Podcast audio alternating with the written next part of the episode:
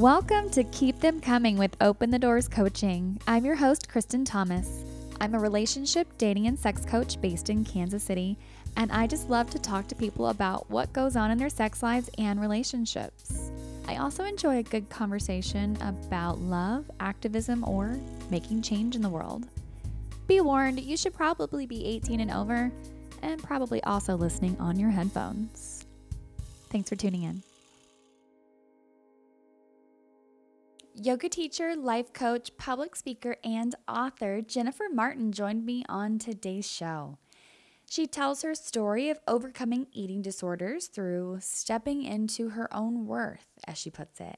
She helps others by helping them focus on how worthy and loved they truly are so that, so that they can overcome diet culture too. One of the coolest things I think she is trying to do is shift the narrative about workplace dress code, because there is a lot of um, overbearing and inequitable wardrobe policies out there. We discuss the power of coaching and what it's all about, and a little bit about our personal philosophies. Both of us really do feel that self-care is a lot of radical self-love. So as part of National Self-Care Month, I hope that you will enjoy this conversation with Jennifer and I.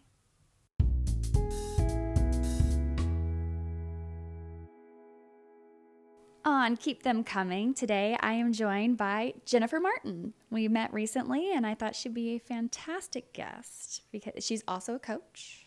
So welcome, Jennifer. Thank you, Kristen. I'm happy to be here. Tell me a little bit more about what all you do.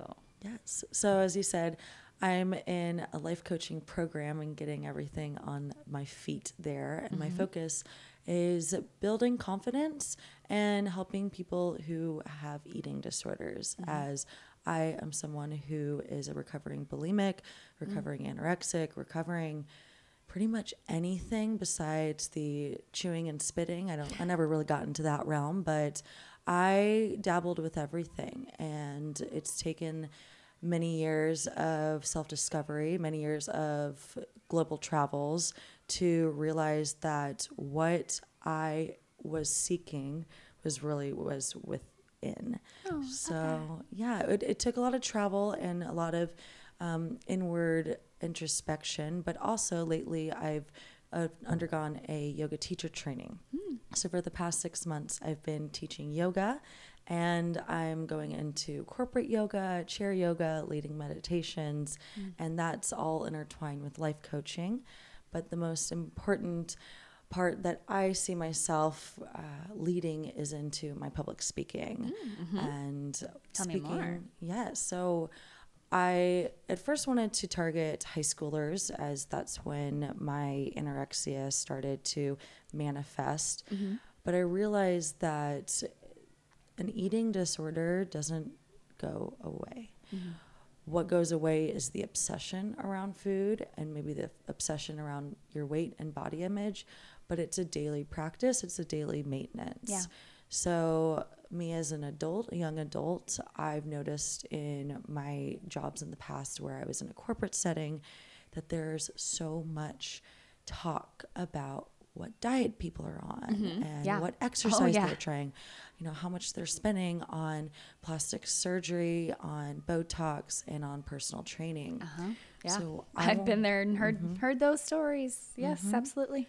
So what I've realized is if our Our employees are taking time, taking all this mental energy to stress about their image, they're not working. Yeah. They're not focusing on their customer. They're not building real relationships, because if their insecurities around what they ate for breakfast or how they look compared to the person in the cube next to them. Absolutely. Yeah. Absolutely. That comparison. Mm-hmm. Like it's a lot of people. Mm-hmm. And even, even I've been reading this book called Beauty Sickness or mm-hmm. Beauty Sick mm-hmm. by Doctor Renee Engeln. And she mentions about how women have to have this outfit, right? It's a, it must be a three-piece. If it's a dress, then you've got to have some type of accessory and the shoe. What are the men wearing? Yeah. They got a top and a bottom. Yep. That's about yep. it. So, and, and the the thing that they wear often translates to ten other things that they can go to. Mm-hmm. Whereas we've got to have these different outfits for these different things. Mm-hmm. Mm-hmm. Yeah. Right. So, so, and I was, I was there. I was there. I was actually told by my manager that I needed to step it up. And I was floored because I was wearing J. Crew, and all my life I thought J. Crew was... Were you in a forward-facing position, like customer-facing position? I was on the phone all day long. So the only people you needed to compare to was the other people in the office. Mm-hmm. Yeah. Oh, wow. Mm-hmm. Mm-hmm. I okay. we, I did have some some face-to-face interaction, but it was minimal. And I knew, I would know and expect when I would see those people. Mm-hmm. And... I would always look presentable, in my opinion. You know, my hair maybe wasn't down because I don't want my hair down when I'm working. I, I don't like my hair down most times. Mm-hmm. And I was uncomfortable in those pencil skirts. I was uncomfortable in those button-ups. So if I'm uncomfortable, then I'm rigid. And if I'm rigid, mm-hmm. I'm going to sound rigid on the phone. I'm yeah. going to sound desperate on the phone. And yeah. that's not good energy. No, it's not at all. Mm-mm. So that's a that's another key component of my talks is how can we how can we change the um the standard of what we look like? Mm-hmm. How can we change business casual to be something that is less expensive? Because if we're if we're demanding a certain appearance out of our employees, then we're putting more pressure on them to, especially financially speaking. Mm-hmm. It's more adverse towards women because they have to spend more time doing what the expectations are, because men don't have to do makeup. Mm-hmm. Men don't have to curl their hair mm-hmm. or style it as much as anyone that's got the length of hair that we do. Mm-hmm. Um, yeah. So the, the pressure may be on for everyone, quote unquote, equally. But as far as equity goes, that's more pressure on a woman. Absolutely. Absolutely. And what we're spending on cosmetics. Mm-hmm. What we're Perfume, spending. Shoes, exactly. exactly. Shaving our legs. Mm-hmm. Maybe getting laser hair removal because we're just tired of that. Mm-hmm. Mm-hmm. Lots of things. So that's that's my mission is to is to allow some grace mm-hmm. for men and women to realize that yes, if you're going to be in a room with, or if you're, let's say you're having a meeting with a very attractive person, you will notice that they're an attractive person. But a month down the road, you're going to remember the people that you had a deep connection with. You're going to remember the people that helped you in your career and that really listened to you, opposed to that pretty person. Mm-hmm. So I am trying to move the needle to focus on connectivity, focus on relationships, and focus on how we're treating others and our other coworkers, rather to making this all about a popularity contest. Thank because you. Thank you. Oh my gosh, I graduated gosh, we need high school about a decade ago. Right? Ugh, I'm but, twenty years out. Mm-hmm. But there mm-hmm. were times even in the last decade that, yeah, I felt some of those old tinges of the popularity contest coming back. And mm-hmm. I just... I'm too old for that. I don't right. want to participate in that. Right? We're here to work. Yeah. We're here to make money and support our families. Yes. And if we're worried about being judged by our coworkers or by our contractors, our clients, then it's it's just going to create more chaos, and that creates more insecurity. And as and I I've had coworkers in the past who love their job. They love everything about what they're doing, but they didn't like the instance and the circumstances they were in in the office because of this high school mentality. Yeah. So that is my mission. When I when I said I wanted to speak to high schools, I actually met with a, a professional speaker who had been on your podcast, oh. and he was uh, he was very transparent about, you know, if, if you want to target high schools, that's great. But if you really want to make an impact, and if you really want to see the value that you're offering, get after the corporations. And it made me realize, you're right. This this beauty ideal doesn't end in high school. This this insecurity about how I'm how I look like and who who thinks I'm attractive, that's gonna that's gonna keep growing into your late stages in your career. So I want to, again, change this idea of what it means to show up for work. And that doesn't mean to show up in front of your mirror. That means to show up for work, to show up for your relationships that you're building, because that's what this economy is. It's just a big connectivity. Yes, it is. I um I'm a big Strengths Finders proponent, and one of my top strengths mm. is um connectivity. Oh, so, yeah. Yes, connection. I believe that was one of mine. Connector, connector that's it. Yeah. Gotcha. Yeah, I think it was connector last time, and I was I'm a woo both uh, times. I could see so that. I could see that. I want everyone to like me, but but in the in the contrary, I like everyone. I see everyone on a scale to one to ten. Everyone I meet is about a seven. And you have to really push my buttons or really bother me to go down a notch. But I want to get to a ten with everyone. I love that. That's yeah, a great approach. It makes life a lot easier when you like everyone. Yes. Whereas you're just going to hate yourself if you're hating everyone because mm-hmm. you don't see any good in anyone. That, and we're yeah. all just reflections of, of Absolutely. people. Absolutely. That's something I talk to people a lot about is that, that self-love is what allows you to give love to mm-hmm. other people. Mm-hmm. You know, especially when we talk about body image, mm-hmm. um, you know, we just got done with summer, you know, and being at the pool and stuff. Mm-hmm. I'm not one hundred percent comfortable with my body, no matter what the size is, just because I've had some weight loss. I've got some extra skin. I'm not exactly like firm and tight, but I still choose to wear a two-piece confidently mm-hmm. because if I'm not okay with my body as it is, then I'm telling other women that they shouldn't or couldn't be okay with their bodies.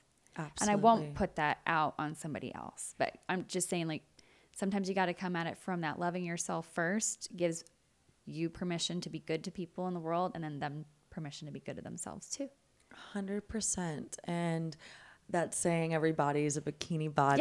Yes. Or... Do you have a body? Then your swimsuit ready, your bikini exactly. ready. Absolutely. Exactly. And I was raised in a very conservative home where Same. Same. I've been, I've been, looked at by my mother in the same way that I've been looked at by men at the bar. She just scans me head to toe and gives me this look of disappointment. Not that men at the bar give me a look of disappointment, obviously. But I, uh, if I have my midriff showing, if I'm in a crop top, I feel instantly judged by her. And I've realized that I was judging myself for so long by my crop top. But now...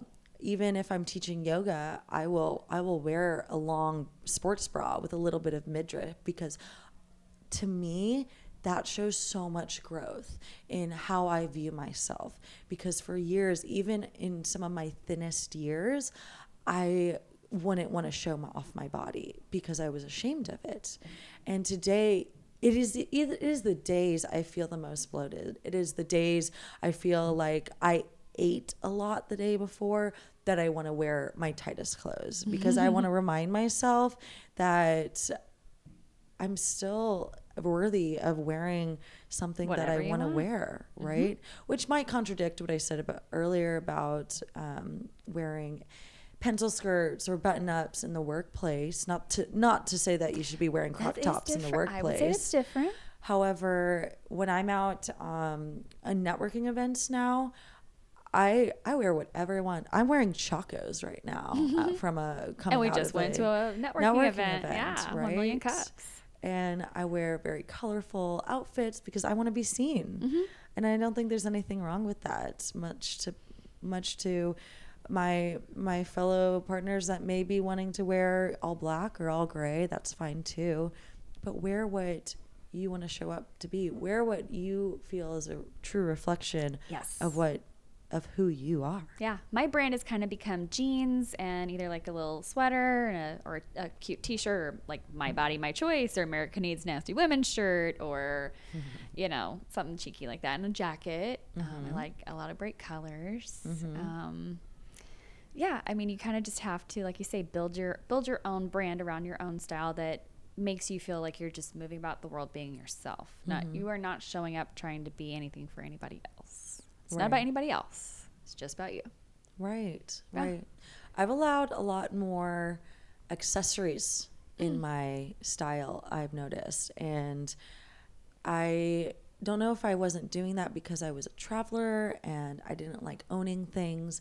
And I think the anti-hoarding or the minimalist approach yeah. mm-hmm. was a way that I could purge something else that wasn't food. Mm-hmm. So lately, even though I'll look at my budget, I'll look at my checking account, and I'm like, do I need to buy this fifteen dollars scarf on top of the, the coffee at the K C Marketplace, which is a trap. It's a total uh. trap there on the plaza if you've never been.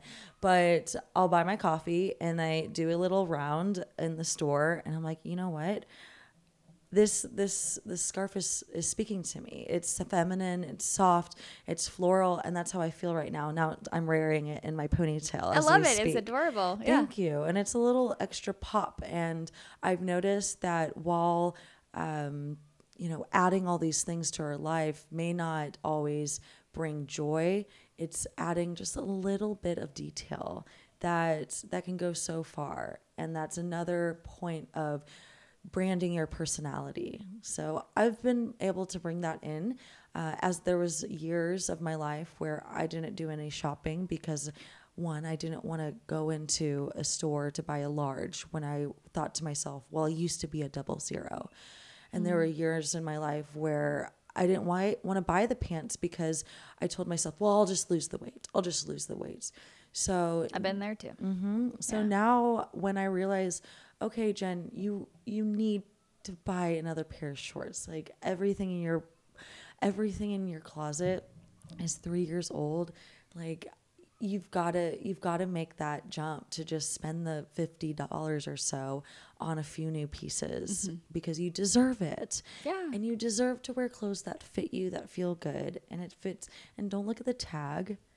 Look at how it makes you feel. So that's been a big, big component on on feeling good in my skin and, and feeling proud of what I'm putting on my body. It's a very Stacey London and Clinton Kelly from What's, What Not to Wear attitude. Oh, is it? Oh, God. Did you ever watch that show? Uh, a few episodes oh, back in the day. I used to love it. I swear that my wardrobe is because of them. Okay. Because I stopped buying things just because of like how I thought I should look in them mm-hmm. or saying like one day I'll fit into this mm-hmm. or again, holding on to things mm-hmm. that just didn't fit or were out of style or just whatever. Um, learning to keep things around that looked good on me, things right. that I felt good in, things that allowed my confidence to show mm-hmm. like that. A wardrobe makes a big difference. Absolutely. And, and thank goodness for Marie Kondo and her tidying up mm-hmm. big platform that's just trailblazing, because it allowed me to see that I am holding on to my double zero dresses for no good reason, because those double zero dresses are almost a decade old mm-hmm. and I am not a petite frame. I'm five seven. I have an athletic body, and this athletic body will never be a double zero again. Mm-hmm. And I am okay with that. And I love that because my athletic body is capable of doing athletic things. Yes. And that's more important to me now than seeing how how small my waist can get. Mm-hmm. Okay. Well, I'm so glad that you've made that transition in your journey and your mindset. Me too. Thank you. And now you're out trying to help other people. Absolutely. So that's the thing about coaches mm-hmm. is okay, so people say, you know, those who can't do mm. teach. Mm. I think for coaches, it's different. I think that we're often the ones that are getting out there trying to be a resource for people because we wish we'd had us mm. on our journeys.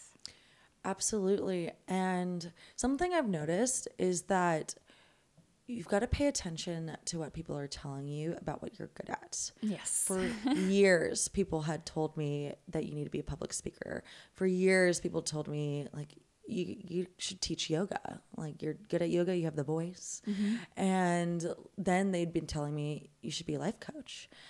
But I never thought I could be a life coach because I was still purging every mm-hmm. once in a while. And, and you were and, still growing probably. Exactly. Right? And, and my, my binging and purging was a taper, and I'm very proudly eight months free of binging. And that has been the, the most important part of, of my recovery is making sure that I'm taking care of myself. And now I'm at a point of my life where I'm ready to take care of others, and not take care, but to inspire and to lead others to find what's their passion, what's their strength, and show them that they're worthy, so then they actually will make the goals to achieve them. Well put. Mm-hmm. Lovely. Thank you. So, so yeah, as a coach, it's, I realized after sessions, people are like, wow, I feel so good. And like, I thought this was going to be like therapy, but therapists, they, they just tell me what to do. Whereas, whereas I was the one who decided what to do. I'm like, exactly. What makes me a good coach is asking good questions. Yes. Mm-hmm.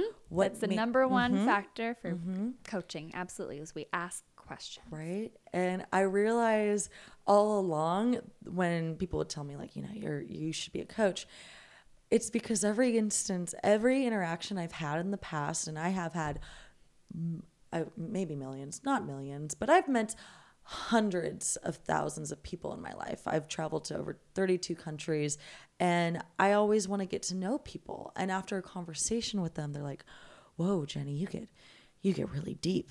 And I go, well, well, why be shallow? Right. Right. We're not here to talk about the weather. Why be, we're not here to talk about the weather, Dad.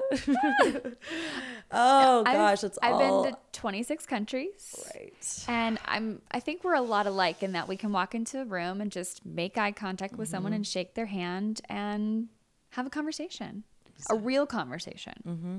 Even if you don't speak my language, we can still connect. And I've noticed that from when I was in Japan and other countries where the dialect is so vastly different from English, you can still make a connection. Mm-hmm. All you have to do is make eye contact and smile. Yeah. And that's read Just start so talking. Clearly. Mm-hmm. Mm-hmm. Yeah. Show interest, like genuine interest, and ask questions. Mm, yeah, yeah. Right, right. And when people are, you know, will give me compliments on how I can make friends easily and kind of lead a room, I tell them, well, the basic rule is is ask about them. Get them to talk about themselves. Mm-hmm. Then they'll leave the conversation thinking like, oh, wow, that person's so great. And that's because I showed interest in you. And and it's genuine, because I want people to um, open up. I want people to realize how amazing they are. Yeah. And they don't see how amazing they are if they're sitting low in the corner in silence. They have to see that by opening up and being true and being genuine.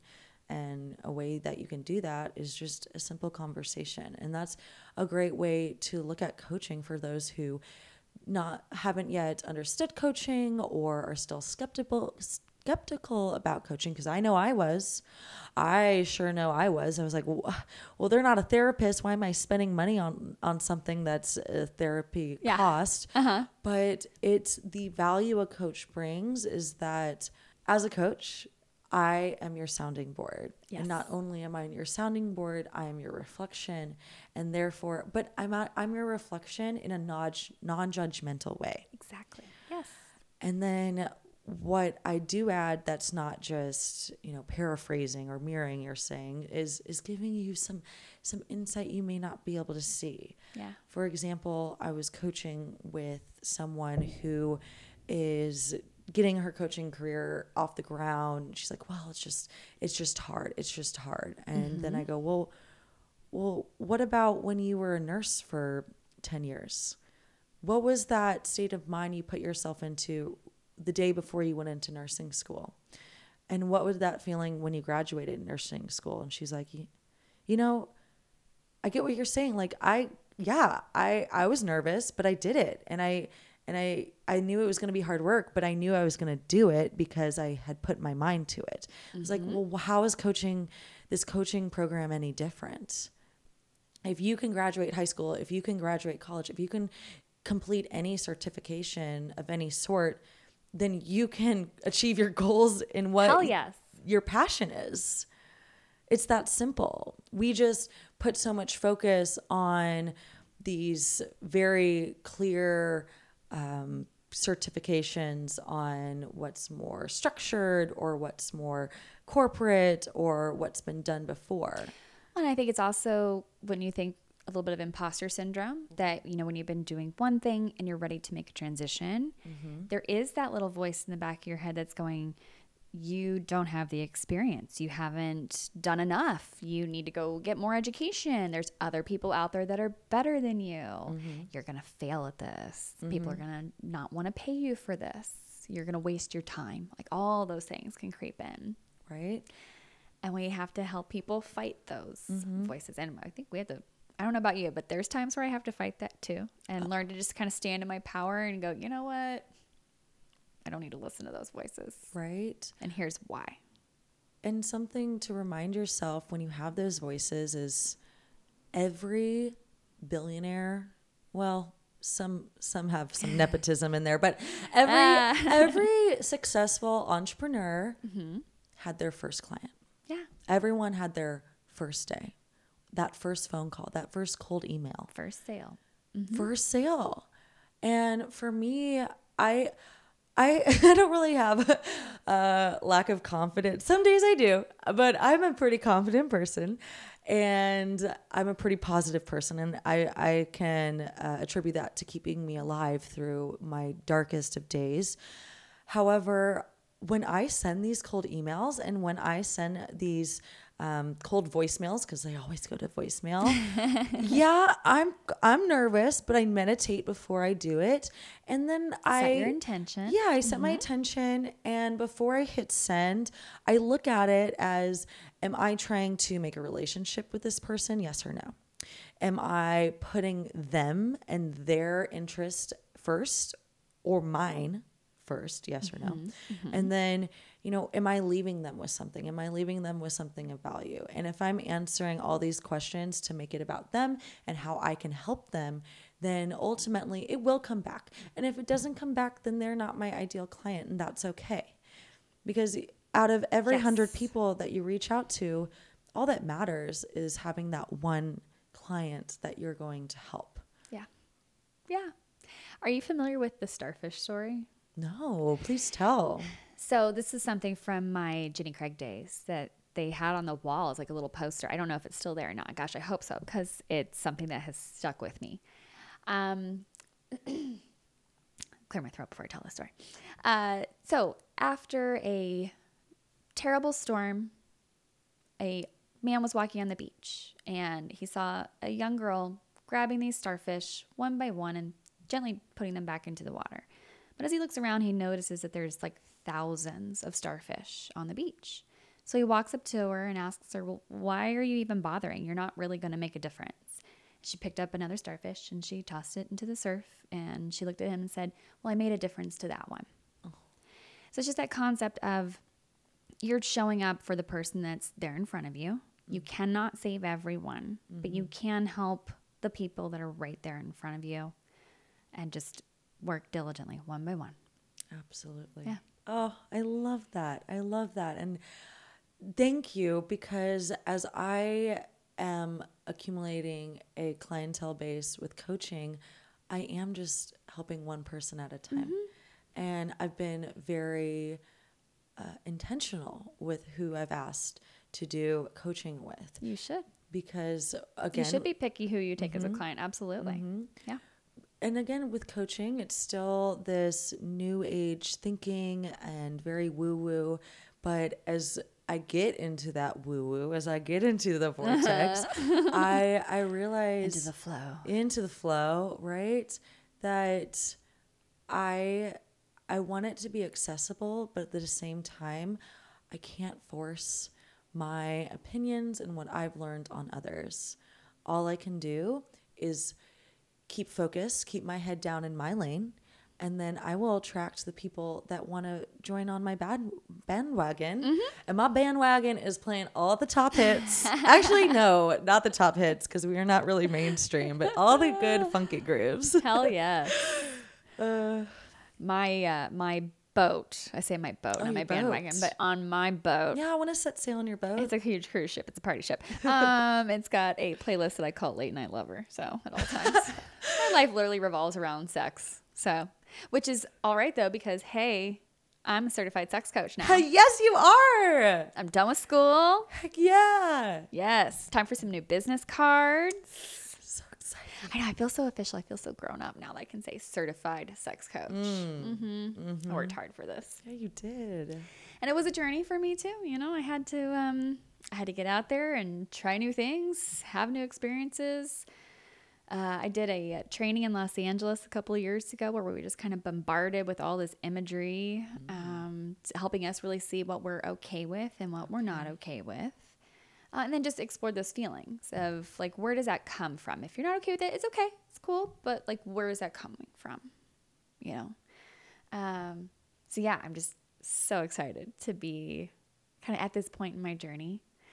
Um, I had kind of worked on my imposter syndrome over the last year because I was, when I first started my business, I was like, well, who's going to really want to pay me if I'm not, you know, certified? Like mm-hmm. I do know a lot, and I kind of focus more on the relationships and dating. And as I learned more and more on the sexology, it seemed like every time I finished a module, I'd have someone contact me that had that exact issue that I had just like really do- dove deep into learning about. I'm like, dang. Universal alignment. Exactly. Exactly. Every time I felt like I was more and more prepared and more ready, that's when a client came in. So it's just funny how things work out sometimes. So I, you know, and I always think you do have to be picky about your clients. It is always important to make sure that not only are, are you the right coach for them, but that they're the right client for mm-hmm. you. And mm-hmm. never be afraid to say like, hey, I just don't know that I am the right resource for you, but let me refer you out to somebody right. that is. So they'll, they'll either thank you for it immediately, or they'll go try them and then they'll come back and say like, okay, much appreciated. Right. But right. that's a, that's a confidence thing that you just, um, Everything again, everything coming back to you mm-hmm. too. Like mm-hmm. the confidence in that person needs the best resource, and ultimately it will help me because I've helped them. Right. Yeah. That go giver mentality that yeah. Doctor Michelle oh, Robin talks go about. Giver. Yeah. Absolutely. Yeah.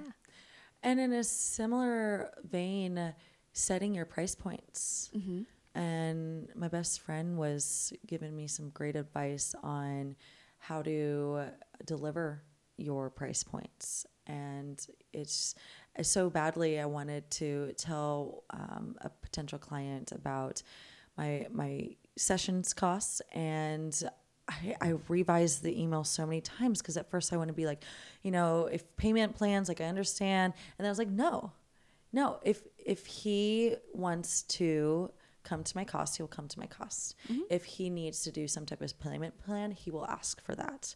So even with, you know, being selective on your clients, it's also, you know, if this isn't something that you want to, if you choose to afford right now, because everything is a decision on what we spend money on, mm-hmm.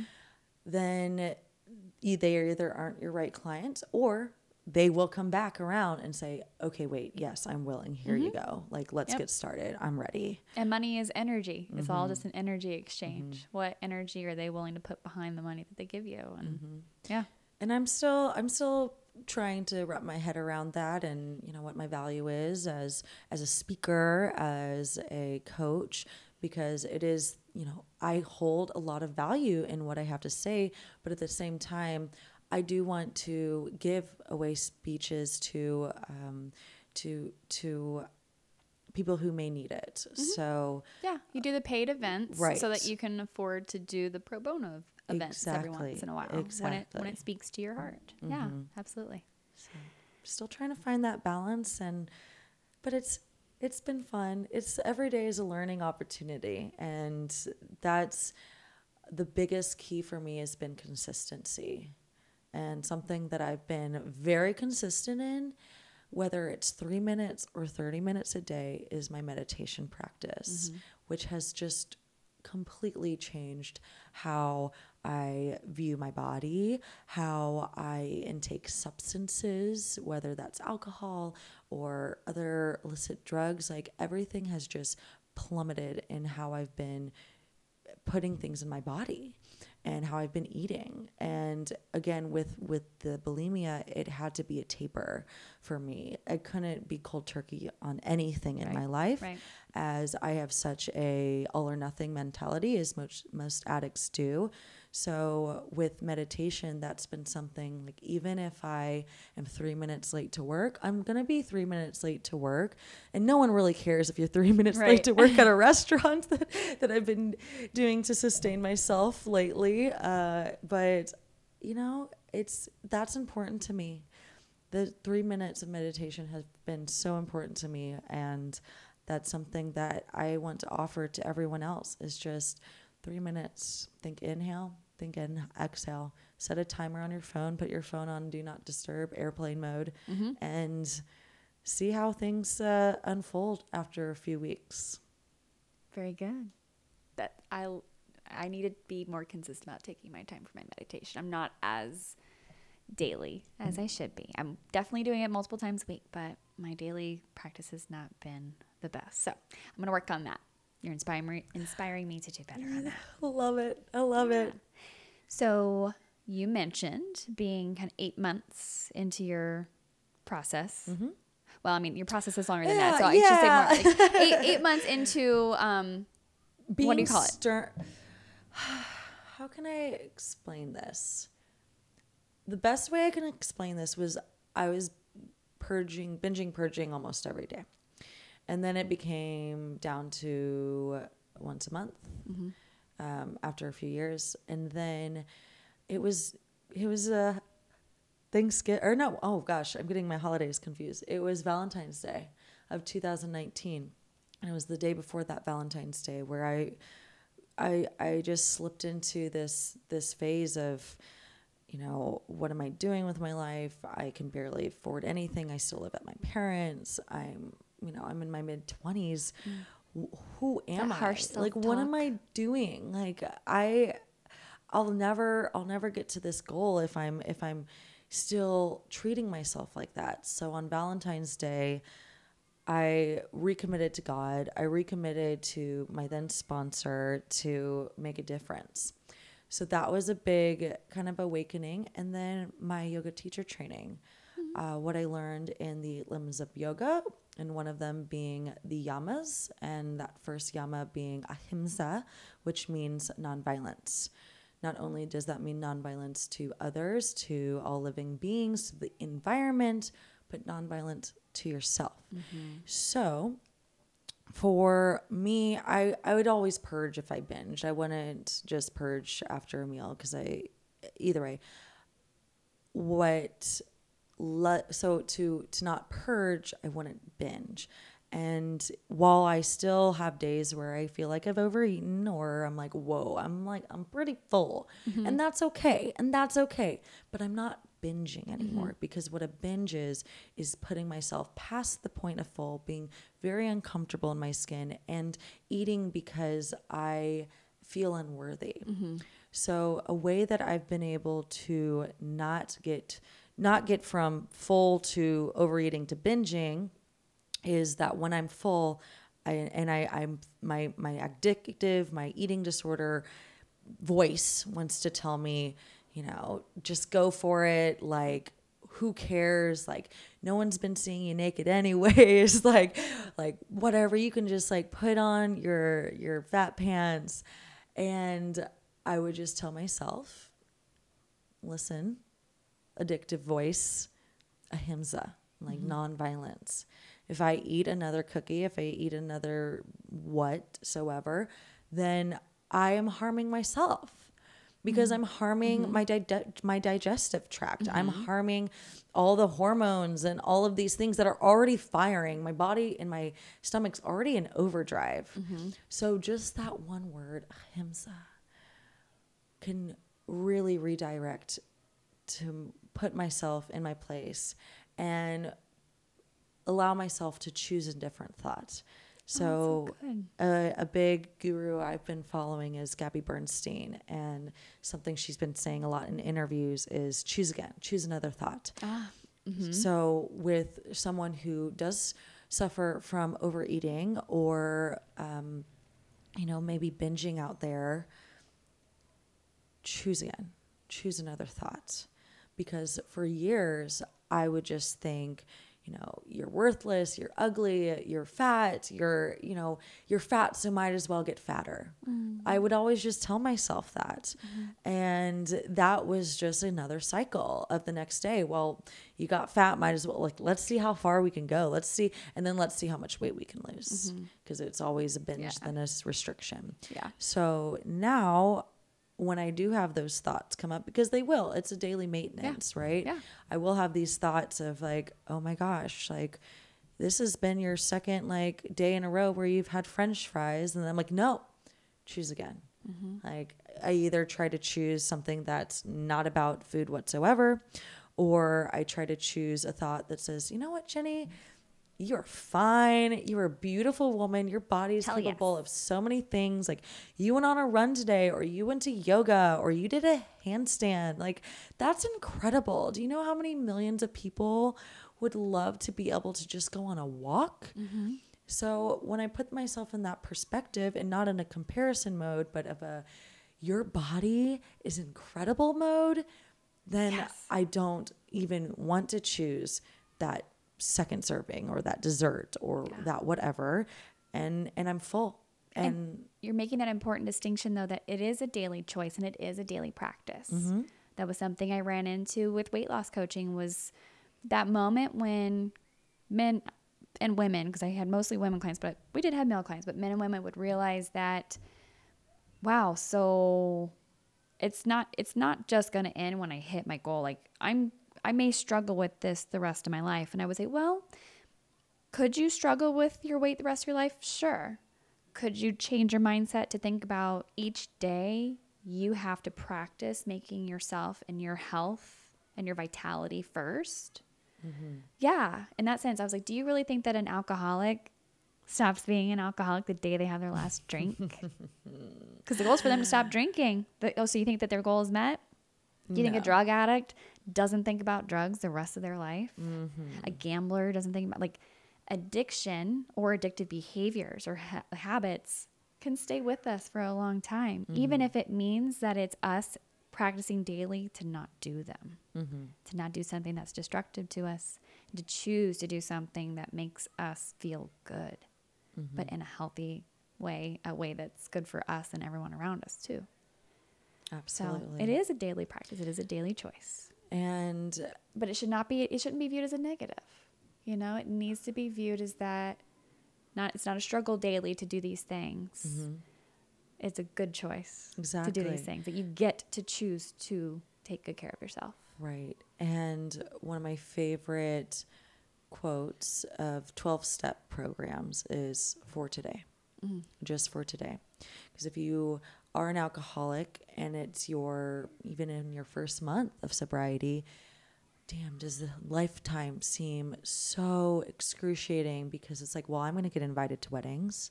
I'm going to get invited to parties and happy hours, but, but that wedding doesn't happen today. But today you can choose to be sober. For today, I choose to go one meal at a time. Right. Mm-hmm. I, mm-hmm. for today, I choose to be here with you present and not think about lunch. But then of course I just said that. So I'm like, oh, what will I have for lunch?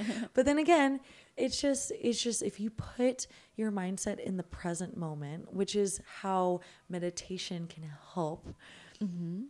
you're not going to be swarmed with negative thoughts about body image and food and alcohol and drugs and any type of substance that is detracting you from your goals. Mm-hmm. This whole mindfulness movement is such a blessing. Yes, it is. And it's something that we have been crying out for. It's a true revolution. Mm-hmm. And you and I are going to help trailblaze that revolution. Absolutely. It's exciting. I use a lot of techniques for mindfulness to help individuals and couples, especially in the bedroom. That mm.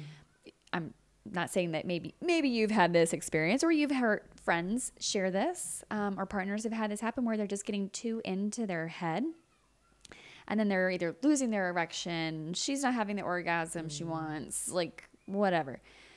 I use mindfulness techniques, which is like, like the sensate focus. Mm. You know, when you start thinking about all the other stuff, or why you're, you know, not in that moment, you start thinking about, what do you smell? What do you taste? What do you see in front of you? and that you can also use those things to like pull your partner back yeah, in. That's like if you arousing. See them, like if you see them getting in their heads, you can be like, you know, instead of feeling like, hey, pay more attention back over here to me right. and what I'm doing to you or what we're doing together, you can just be like, oh, you you taste good, you smell great, you feel so good. Because yeah. then that, again, that's something that references a sensation, pulls them back into the body mm. and helps them refocus on what's going on in the moment. Mm. So I use a lot of mindfulness teachings uh, to help people.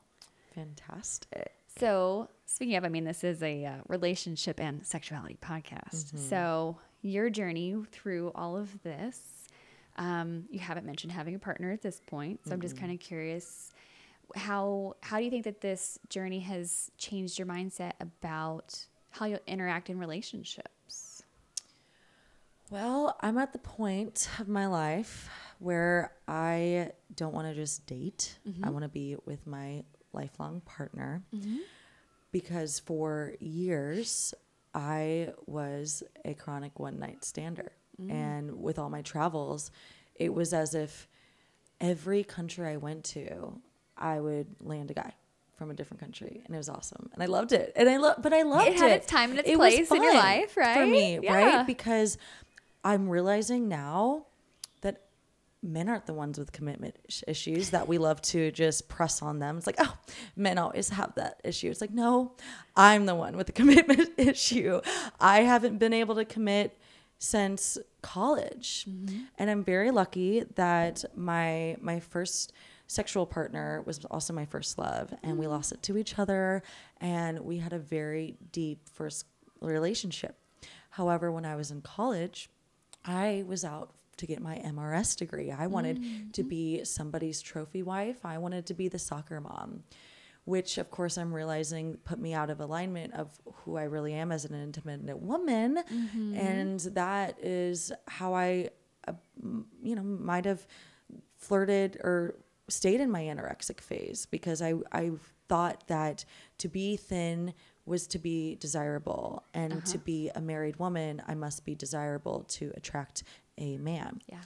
So after um, I broke up with him because I just felt really uh, trapped. I just felt like he wasn't respecting my individuality.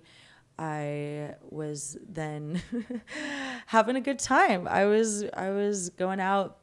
Again, it was the college culture, the drinking culture, um, mm-hmm. lots of drunk sex. Mm-hmm. And when I studied abroad, I wasn't focused on men at all. So I studied abroad my senior year after I definitely caused some drama at my school. I went to Xavier University, which is a school about forty-five hundred students. So everyone knows about everyone's business, ah. right? And then my my study abroad year, or my semester, I I had a French partner, which was which was very fun. But other than that, because how can you not feel romantic in, yeah, in right? France? Uh-huh. Um, but other than other than Bastien, I I was not focused on men at all. I was living my life, traveling to all these countries every weekend. And mm-hmm. then it came down to my last month uh, that I started really binging, because I was really terrified of how I was going to go out to the world and graduate and whatnot. Mm-hmm. So mm-hmm. throughout the next would have been four years after I graduated, um, that's when the binging and purging really started to manifest, and that's when more of these one-night stands started to manifest. When I came back to Kansas City in two thousand seventeen, I immediately started hanging out with all my high school friends, and they were all on this platform called Bumble that mm. you might be familiar with. Oh, I'm on it, yeah. And I, we would be out drinking, and they would download it for me and set me up my profile and swipe for me. So I'd wake up with all these messages, and I saw them start dating all these men. So I was like, well, I guess I have to date these men too. And I was dating all the wrong guys, the ones who were just there for sex. And then the I boys. was the fuck boys.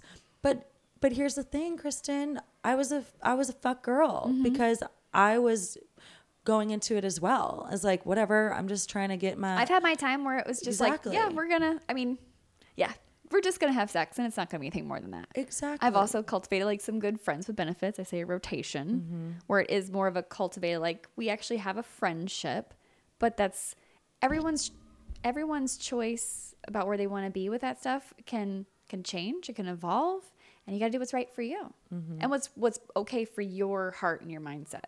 Mm-hmm. Yeah. At this point I've been single for four years. Mm-hmm. So I, and there's so many, there's so many options out there right now. If mm-hmm. you're looking for the one and you're wanting to just like kind of be on your own, there's space for that. If you want to do one night stands, there's space mm-hmm. for that. If you want to have a friends with benefits rotation, there's space for that. Mm-hmm. That's the thing I kind of like about right now is we are changing, I think, more into a like, you do you. You do what you feel is good mm-hmm. for you as long as you are moving about in the world, feeling okay in your heart space and you are treating other people with respect. Mm-hmm. Beyond that, you know, if you're not being nice to people, that's a different story. Right. Always got to be right. good to people and take care of your sexual health. Right. That's a big part of it. Yeah. So you're kind of done with that part is yeah. what you're saying. And you're kind of ready for something different. Right. And I was, I was doing the one night stand and I was okay with that because again, I wasn't looking for anything, but I still wanted to feel sexy. I mm-hmm. still wanted to feel, I guess the word values coming up, but I know that that wasn't what I felt. I wanted to feel desired. Yeah. And that is pretty easy for me because I'm a strong woman. Um, I'm, I know to how to, I know how to catch and attract a man, but I don't want what's easy anymore. Right. That's why, that's why I quit my full-time job. That's why I'm going into a life coaching field and a public speaking field because I don't want what's easy. I want what's going to be sustainable and permanent in my life. So, wow, let's see, two years ago, it was two thousand seventeen, Christmas Eve Eve. I met a man at a bar and we met off of a lie. My girlfriend was in town um, and she was like, she pointed to him and he's smoking a Juul. And I didn't know what a Juul was uh-huh. at this point because I live under a rock. And she's like, ask him if that's weed. And I was like, so I go up to him. I was like, hey, is that, is that weed? Can I have a hit? And he's like, sure. And so I, you know, he lied to me straight up. And I went home with him and he got my Snapchat, but not my number, which I like don't understand this whole Snapchat culture and, uh-huh. and why guys think like, oh yeah, let me get your Snapchat. I just think it's so odd. But I was like, just had it in my mind, he's just going to be a one night stand, whatever. But then he kept messaging me and messaged me. And then we met up the next weekend. And then the third time we saw each other was a lunch date, no sex. Mm-hmm. I was like, whoa. Like, this is what couples do. And then we kept doing things that couples do. Mm-hmm. And we went on a trip together. And we we would, you know, have, we would do all of these things. And then he told me he loved me. And then mm-hmm. he asked me to tell him that I loved him while having sex, while drunk and high. Oh, yeah. No, that's not the best time to say I love we, you. And I realized that we were always up under some type of influence. Mm-hmm. And I did... I did hard drugs that I would never do on a on a regular occasion. Like some drugs are meant for very special occasions. Yes, agreed. For either a birthday or a Vegas. Music festival. Right, exactly. Yes. And he was like, I was doing this on a weeknight with him. Mm-hmm. And that is not me. And I allowed him to kind of, and I allowed myself to be persuaded by him. So after four months, I mentioned something about calling him my boyfriend to him. And he's like, whoa, whoa, whoa, whoa, whoa. I'm sorry, but like, I just don't know if I'm emotionally available or not. Wait, he said, I love you. Which which to me is is means that you're emotionally available. That's, That's to me much deeper than calling someone your boyfriend or girlfriend. Mm-hmm. Yeah. Mm-hmm. Oh. So after... Man, that's just confirming the whole thing that... People these days don't know how to date. That or he Ugh. was a sociopath who There's that. could tell any woman that he loved them yeah. and not feel any guilt or shame yeah. for making them believe that. Mm-hmm. But There's that. what hap- what good happened out of this, because I don't regret anyone I've banged. I don't regret anything I've done. I don't regret any drug I've done. Well, maybe not. But uh, I've regret many, many drunken nights with all the hangovers that come to it now. But mm-hmm. what came out of this heartache was a flow of poetry. So then I began writing all of this poetry, and I ended up publishing a book. That's and fabulous. Thank you. Thank you. What's so your book called? It's called Emotionally Bankrupt. And I write about quitting my job, mm-hmm. which after I was writing all this poetry about this man, the therapist I would see for three sessions was like, okay, how are things? I said, things are good. I don't, I mean, I don't, I'm not crying about him anymore, but I'm still writing about him and I think about him. And she's like, okay, well, let's try not to write about him. What else is bothering you? And I said, my work, I hate my job. And she's like, why don't you write about that? So then the more I wrote about that, I, the harder it was for me to go into my job.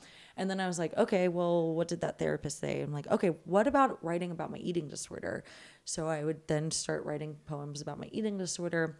And then through multiple networking events and just steering, just deciding on how I want to approach my life and my career, I then conformed this book of quitting your job, eating disorders, and love, and how to overcome all of these these heartaches in your life.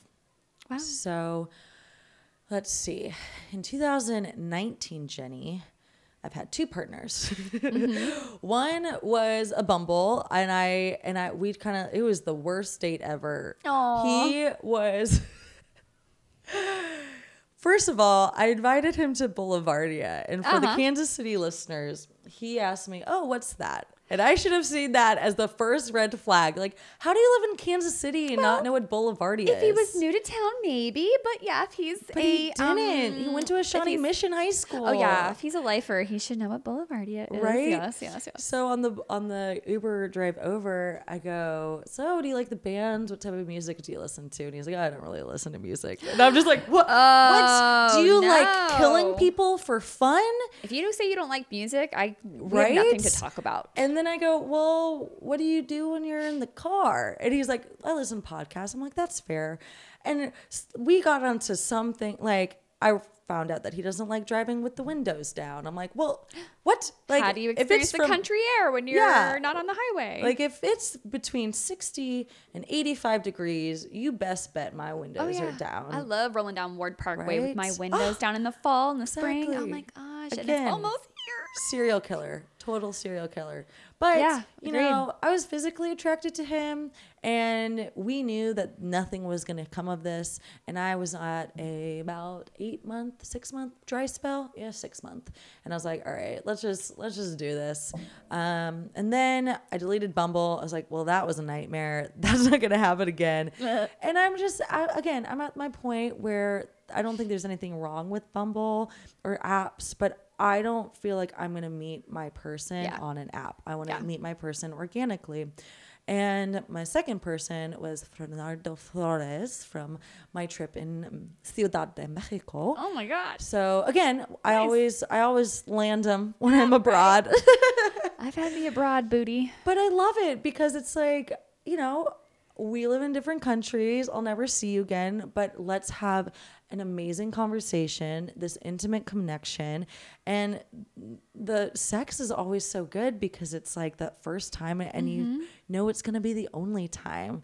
So, so you bring your A game. It's super on my A game. Yeah. So right now, you know, it's October twenty nineteen, Jenny, and I am okay. I'm okay if I don't have sex for another year.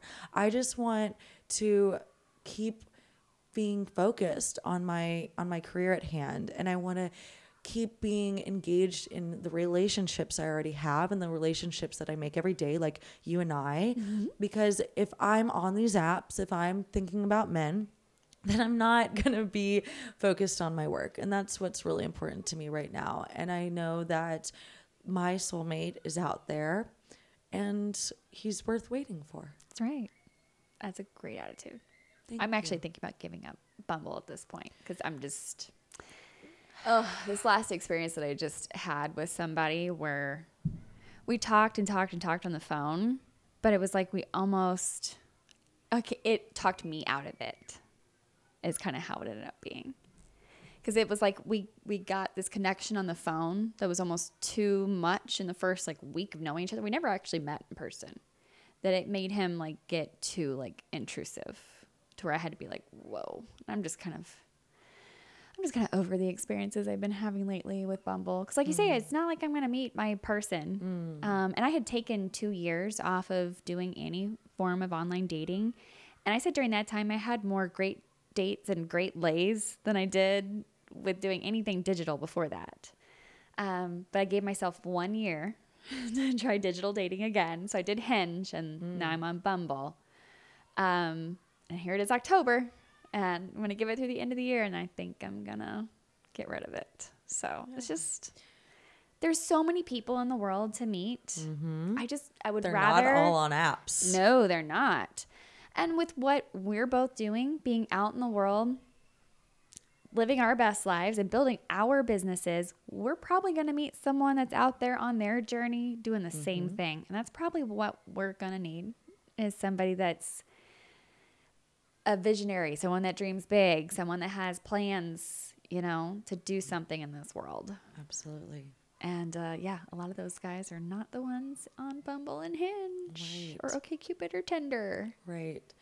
And something that was super triggering for me was realizing that I'm comparing men to men. Mm-hmm. Therefore, they're comparing me to other women. Yep. And with my history with body dysmorphia, it was just traumatizing to think that someone's going to choose someone else because of these five photos I put up. And or I, I didn't say the right thing in my right, profile. Right. And I'm a terrible texter. I come off either, I come off as a bitch, which no, I'm just being funny and you can't read through sarcasm. That's only out of your lack of intellect. Although I will say anytime I see a guy put on there on his profile that like, um, highly proficient in sarcasm. I'm mm-hmm. like, oh, you don't know how to use your words. Left. Right. Right. Or like highly deficient in originality is what you might have yes. put it instead. When they say work hard, play hard, that's when I think they're highly deficient in or originality. About tacos. Oh, yeah. Yeah, we could go uh, on and on, tacos. But we're trying to help you guys. Yeah, we're Just trying to listen. help you. But also, ladies, stop putting Snapchat filtered pictures on your profiles. Oh, yeah, selfies in general. And apparently work hard, play hard is a thing on ladies' profiles, too. So, I mean, I have sw- swiped on ladies, and I've definitely seen that. But, yeah, it's the Snapchat filter pictures. I'm like, please stop. Yeah. And the Where's Waldo. It's for both genders. No more Where's Waldo. Meaning you are in a group photo, and oh, all your other gotcha. pictures make it to where we're like, I, I'm not sure who this is because they're wearing hat and sunglasses in this one. Or they're wearing, yeah, yeah there's different ways that you can be like, I don't know who the fuck you are. I'm like, right. yeah. Right. Anyway. And I digress. When people are like, oh, are you talking? Are you talking to someone? I don't really know what that means. Even when I was on the dating scene, I guess, mm-hmm. I, I'm a terrible texter. I either, I come off so strong because I want to be as authentic as I can at all times. Mm-hmm. Good. And good policy. Sometimes my authenticity is like, I just want to love you so much. And that's terrifying to men. That's absolutely You're like Elvira terrifying. From Tiny Toons. Did you ever watch? Oh, you're maybe a little young for that one. So mm. Tiny Toons was like Looney Tunes, yeah. but they were little kids. And yeah. there was this little girl that she loved all the animals, but she likes yeah. plays on it. Yeah, yeah, yeah. I'm, yeah. You're I'm, like, oh, yes, right, I love you so much. Yeah, right. That's you. You're Elvira. I just want to love on you and give you all the kisses. But, but But maybe maybe that's like after a year of being in a relationship with someone and not before any relationship has been established. Yeah. So yeah. I'm learning. I'm learning.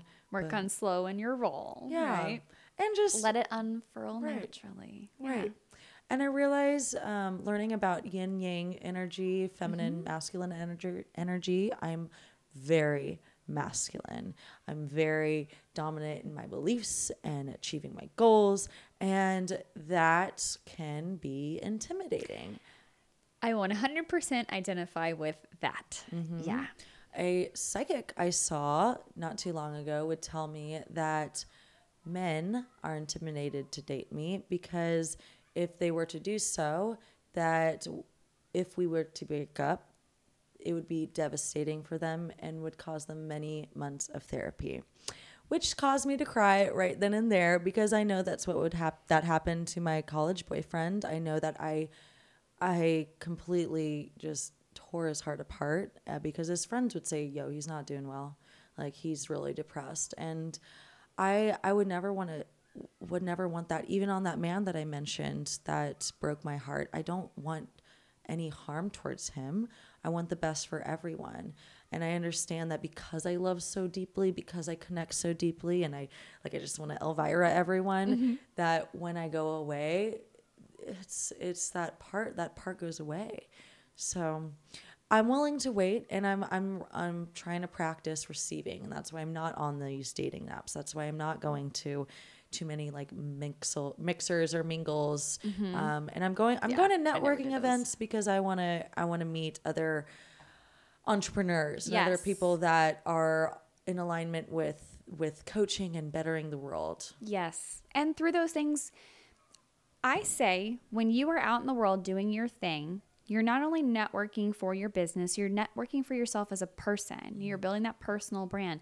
And that personal brand extends to many things, including your life, your love life, and your relationships. So you may meet someone who really grows to like and respect you as a business person and as a coach, but then one day they meet someone's like, you know what? I really need to introduce these two. Mm-hmm. You just, you never know who the people that you meet will help bring into your life. Mm-hmm. So just keep mm-hmm. getting out there.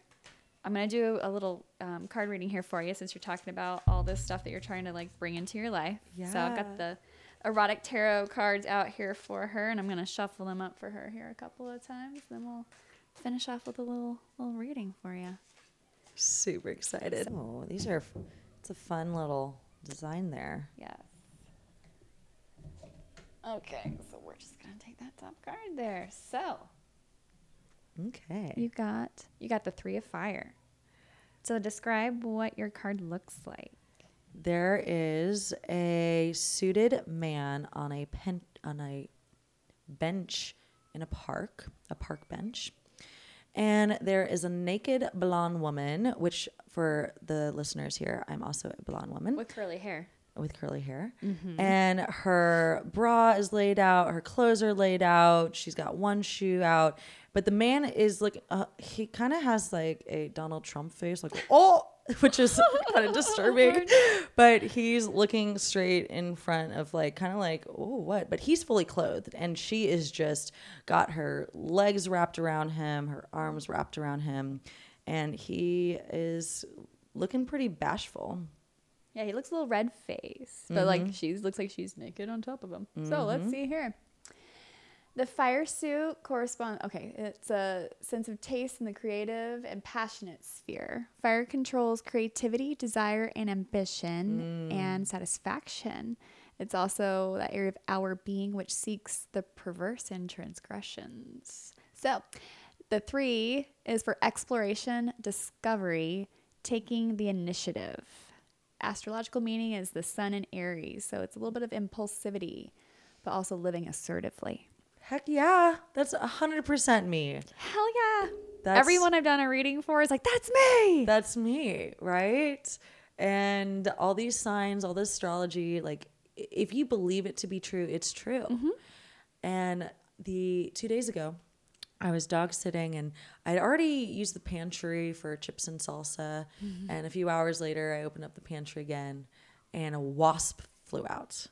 And I'm freaking out. I'm trying to get it to go outside, but it's nighttime, so it's only going towards the lights. And I'm like, okay, whatever. And I go look up spiritual significance of a wasp.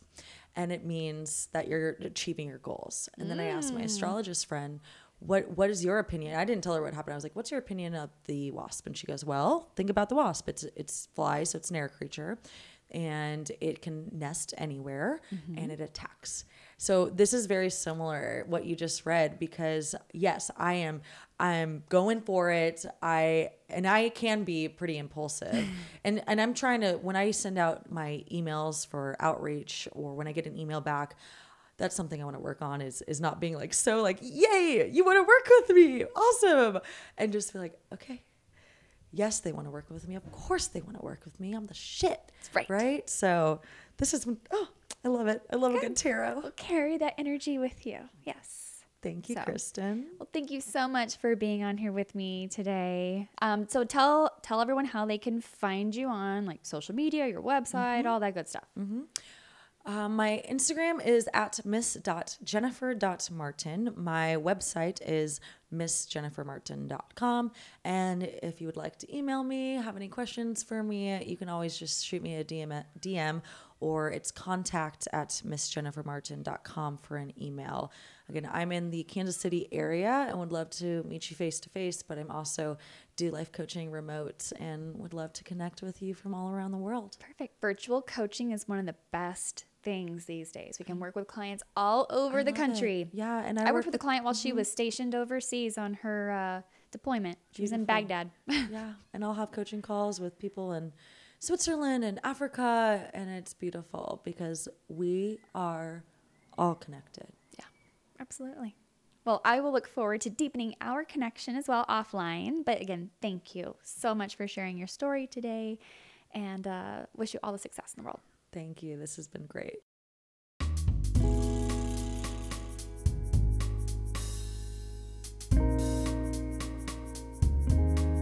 Thanks for listening to Keep Them Coming with Open the Doors Coaching. Please rate, subscribe, and share this podcast, and check the show notes for stuff we discussed in the episode. You can find me on Facebook, Twitter, and Instagram, but visit my website if you want more information about me and my coaching services. You can join my Not Safe for Work email list called The Dirty Bird if you want more content about sex and relationships. You can support said content, like my work with this podcast and other forms of media, by visiting listener support with Anchor F M or visit patreon dot com to become one of my patrons. Again, check the show notes. I have links for you there. My theme song is original music by M. Kusa. Until next time.